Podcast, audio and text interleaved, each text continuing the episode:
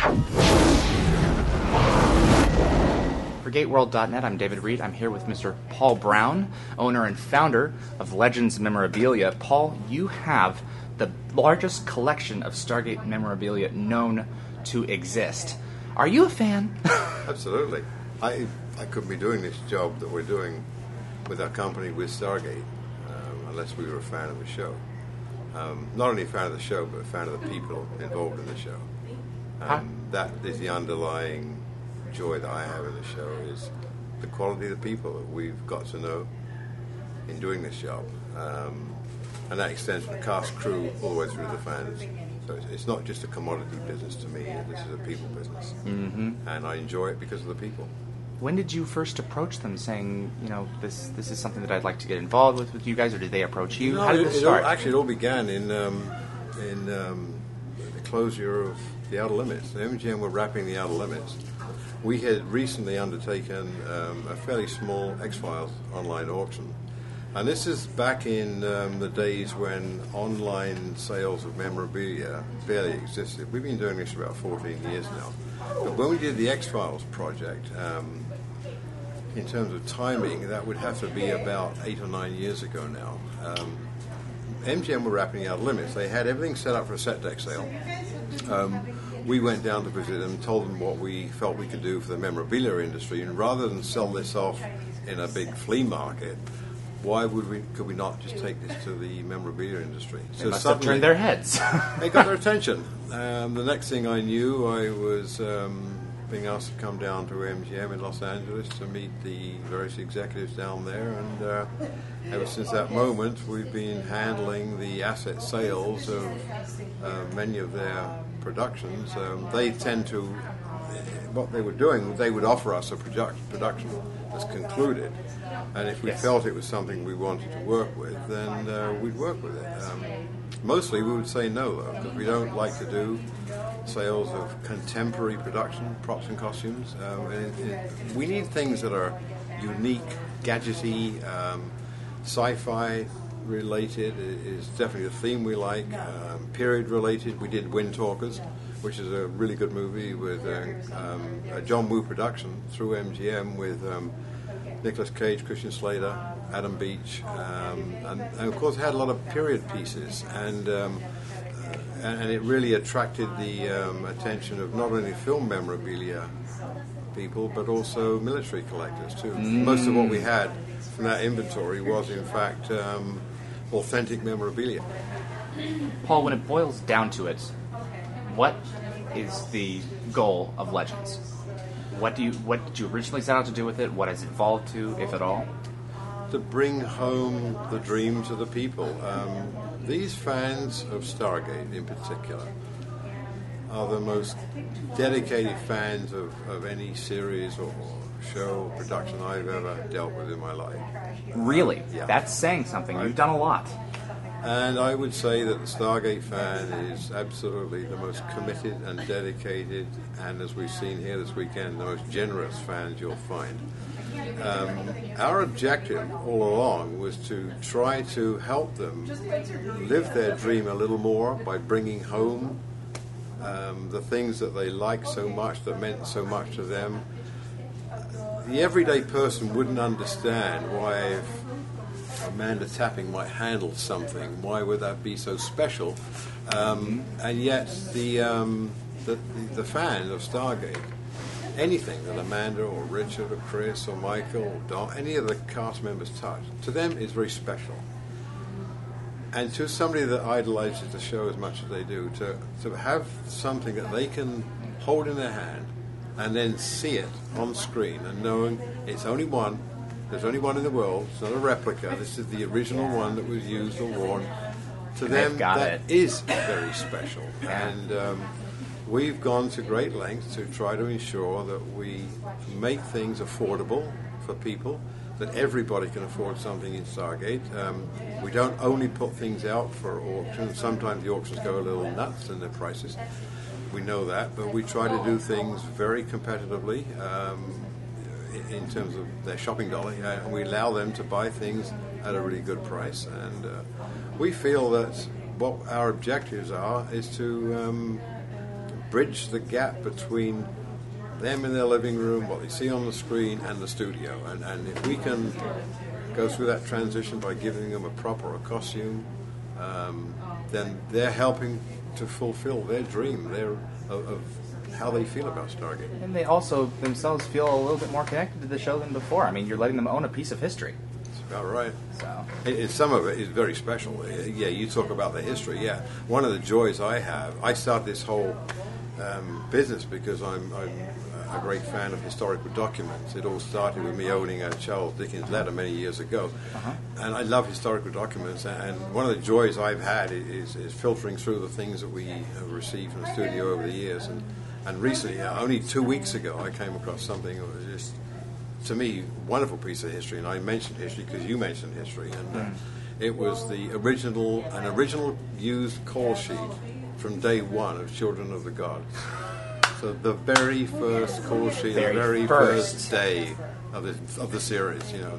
I looked at that piece of paper; it was all kind of crumpled and wrinkled up and been folded in and out a few times. And I thought, my goodness, you know, this is a piece of paper history. this needs to be framed. Exactly, and it's going to be. um, absolutely. Along with the Charles Dickens and the other great pieces of paper memorabilia, I think are special. And um, one day we'll make sure that that gets on somebody's wall and uh, it'll be very special. Right now, it's something I want to hang on to because, yes, I am a Stargate fan, and to me, it is rather special. It's difficult being a collector and a fan. Yeah, especially Uh, when you have all these. Exactly, you know, you, so we have to be somewhat selective, you know. But, Yeah. um, it, but it's a joy to work with because the products, the quality of the product is so good. Costume, props, I mean, second to none. I mean, you, you essentially have all this stuff in your backyard. Is there anything from the library of Stargate that you yourself have said, I want that? Or do you basically turn it all around? Or, or- No, not really, not really. I, I, I really appreciate it all. Uh, if there is one thing, it's probably that piece of paper I just spoke about, that, that original call sheet, because I'm a paper collector. You know, I, I Yeah. love antique documents and historical documents of, of various from various fields, and uh, so I would say for I lean towards that as one thing I, I would be sorry to see go. Ah. Uh, the rest of it, um, I'm not disappointed to see it go because I know it's going to be good homes, you know, generally. So a series or a season of Stargate ends. This stuff comes to your door, I guess, in a semi truck. Um, do you do you what what begins the task of bringing it into your archive? I imagine you photograph it and Yeah, you it's know, a very intense process that we have to go through. We, we have to get the inventory and sort it out and determine what is it, where was it used, what episode did it come from, how was it used. Then we photograph it and then we write, write a description of it uh, on it and um, do whatever research we can because it's very important that when we give this information to this product to the fan, uh, that the fan does indeed um, have as much background as they can. However, that's quite an easy task for us because if we get stuck and can't find something, we just simply let the fans know that we don't know what this is. Can you tell us what this Yeah. is? And, and then, you know, thanks to Kate Ritter's wonderful book, you know, that's been very helpful as, as a bit of a compendium of, of information for us as well, you know. So um, we enjoy doing the research. There's a lot of fun doing it too. And um, but we do try to give as much information as we can. And then when it's all done and, and nicely packaged up, then we'll put it up for sale, either direct sale or an auction. And then we handle all the shipping, and when all is said and done, we give the revenue to the studio, and um, Ah.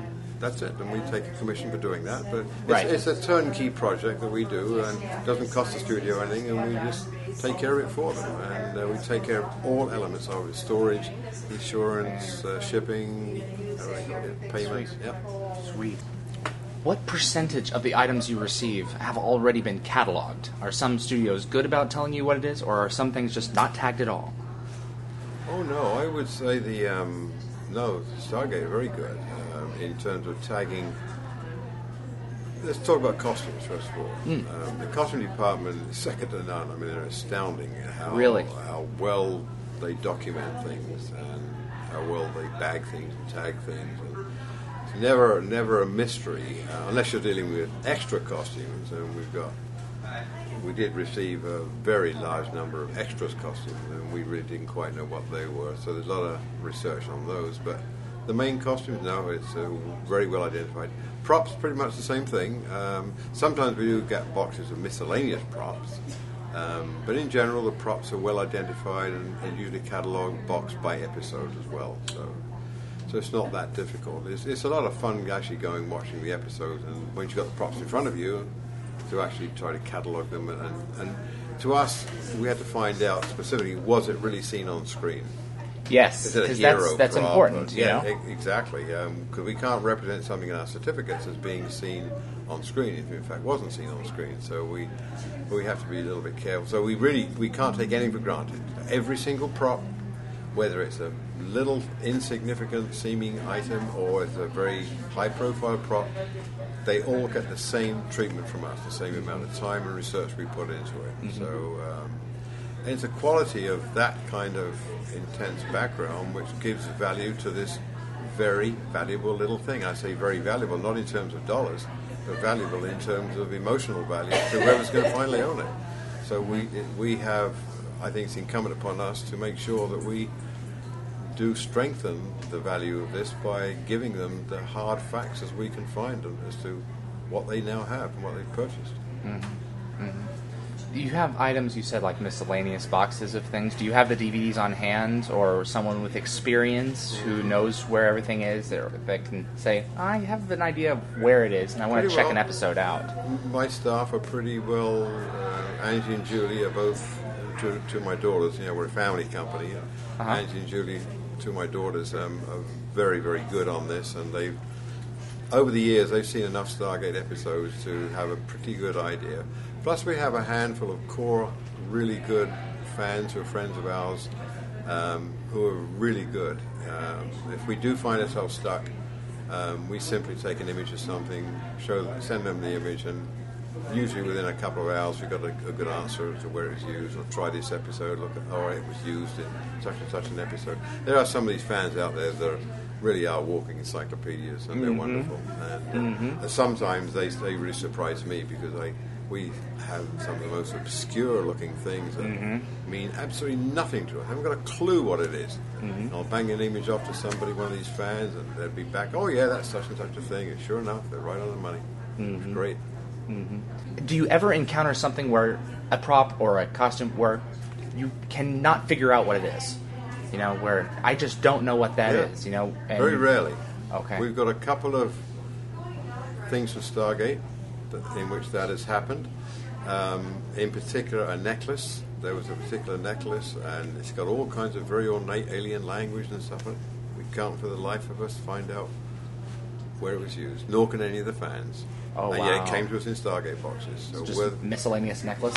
it might have been something that got chucked in there that one day this this might be good for an episode of Stargate. It could have come from something else. Ah, okay. Never on some- screen necessarily. Possibly. Um, and we did get some things from the movie, Stargate the movie as well, Ah. which are intermixed, so we have to be a little careful there. So whether it's something that came in that particular inventory, we don't know. But it's the one mystery nobody's been able to solve.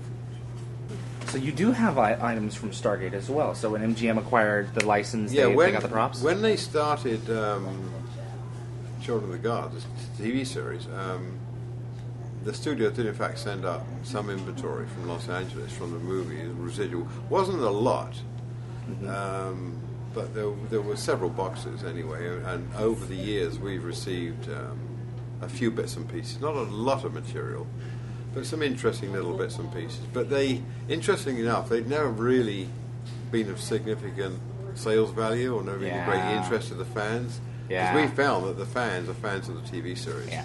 not so much the movie. hmm I heard that the Stargate was rotting in a box in a desert from the movie, Mm-hmm. and that they used that for sections of the mold. You know, that would have been something to have. Well, I think they used that to create the mold and, and then therefore thereby generate um, new software, a new software program that then allowed them to replicate the full gate again. Uh-huh. So yeah, the, the, there is a program out there somewhere. That, in fact, we had access to that program when we manufactured our miniature Stargate because it's an exact replica of the Stargate taken from the very same software that was used to create the full gate. Mm-hmm. like like how many million laser scans were used, etchings to copy. I, I have it I sitting on my desk at home. numbers. I know the numbers, but it's huge. You know, we, Yeah. we've just done a death glide, a miniature death glider. I saw it. And that took 72 hours of computer engineering time and 120 hours approximately of um, CNC engineering uh, movements, scans, if you will. Um, in it, but in terms of the number, uh, 120 hours of work, but then the actual number of um, movements that the cutting head took, many, many millions. I won't throw the number out because I'm not sure of it, but it is the staggering number of millions of 120 hours of work. You know, it's incredible. What what items do you have coming down the pike that uh, you may be able to hint about? You know, I was thrilled when you came out with the Eye of Ra amulet. You know, it was it was the replica from uh, Moebius, but also looked like the one from the film because some of them didn't. You know, what you Yeah. what what do you have coming? Are, are other replicas in the works? In a word, nothing. Really? Um, yes, because I can't. We haven't announced this. Um, oh, okay. But I can tell you that we um, have relinquished our um, replica license with MGM. You've relinquished it. Yes, we are no longer. We decided not to renew our license um, for the replica prop program.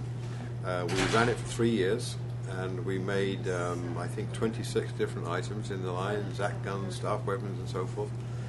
And quite frankly, um, it was not an economically viable project for our company.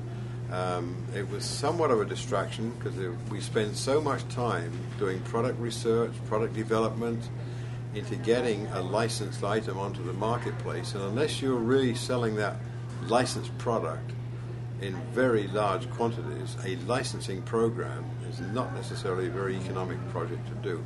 We don't sell Zat guns by the thousands. Right. Yeah. There's a few It's thousand. in the hundreds, right. but, in but hundreds, not yeah. the thousands. And really, on a licensing program, to recoup the immense costs and royalties that you have to pay, um, we you've got to have numbers, and the numbers weren't there. So we have reluctantly decided that we're going to uh, not renew our license, Okay. and uh, we're not moving forward with any more replica Okay. items from the studio. Well, um, e- economics aside, as a fan who loves the, the franchise and owns six or seven of these things in his house, I'm certainly glad that you did it for as long as you did. Thank you. It's, it's very gratifying to hear that, and we've we know a lot of fans um, that we've mentioned this to are very disappointed. Um, we think the quality of what we have done has been very good. I think we've elevated. Um, we, we, I, we've enhanced the value of the show in terms of the artifacts that people want to own. This show deserved the kind of quality products that we gave them, and we put a lot of good effort into the all the products we did manufacture. There was nothing tacky in what we did, No. and it, we think it was pretty classy. We think that right down to the packaging, you know, Uh-huh. and that was important. And um, yeah, I, I'd love to see it continue, but it's not an economically viable project program for us, and, um, and we do need to be focused on the other things that we do because our company is a diverse company in other areas of memorabilia, and um, and that is something we need to get back to doing. We've really put a lot of other projects on the back burner in the last few years because of Stargate. We've been so heavily engrossed in Stargate. But now, of course, I'm I'm also heavily engaged with um, doing things with um, Richard Dean Anderson in particular. Yes. Um, and so I've got to. I, I can't be making replica props and doing things with Richard and things like this as well. So these are the kind of things I've got to allocate my time. Where is it best spent? Um, my my desire right now is to work with Richard um, on his charity program, which is what we've been doing very intensely for the last two or three years. As you know, in the last couple of years, over the last year or so, we've brought Richard to two events now, and um, as you've seen for yourself at this event this weekend, he thoroughly enjoyed himself. Yes, he Um, did.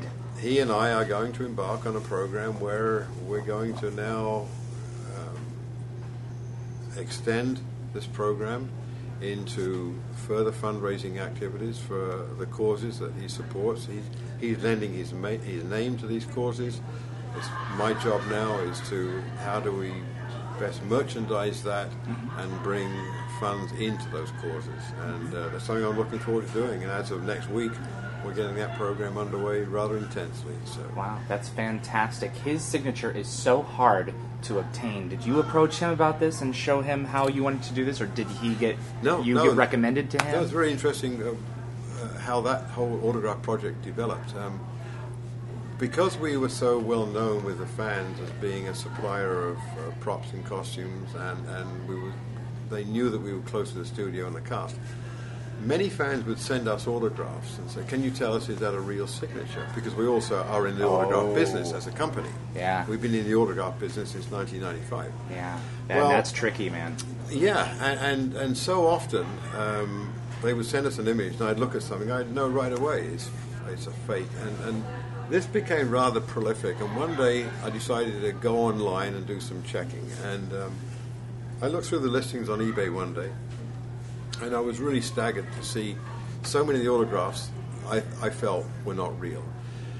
So I came up with this program whereby, if the fans trust us, which they do, and they know us, um, why can we not bring the autographs to the fans through our company, but not in a profit-making sense? Let's do a charity thing. So I approached, first of all, Amanda Tapping, and uh, Amanda was wonderful. Um, she loved the idea. Um, she got me together with Chris and Michael, and then um, finally she got to me together with Richard. And um, when I met Richard, um, the day before I had gone on eBay and I had downloaded 12 um, autographs. I believe that 11 of those 12 were not real. That was my Wow. suspicion. That's substantial. I met with Richard, told him what I had discovered, and he was quite shocked. I, I simply said, Did you sign these? And he looked at all of them carefully. He said, Yeah, I think I signed that one, but And the rest I he hadn't. didn't sign those. Where did you get these? I told him the story. He said, Well, what do we do about that? How do we solve that? I said, Well, very simply. Um, we'll, um, we'll sell your autographs online. Um, we'll give them a certificate. We'll donate 100% of the proceeds, 100% will go to your charity.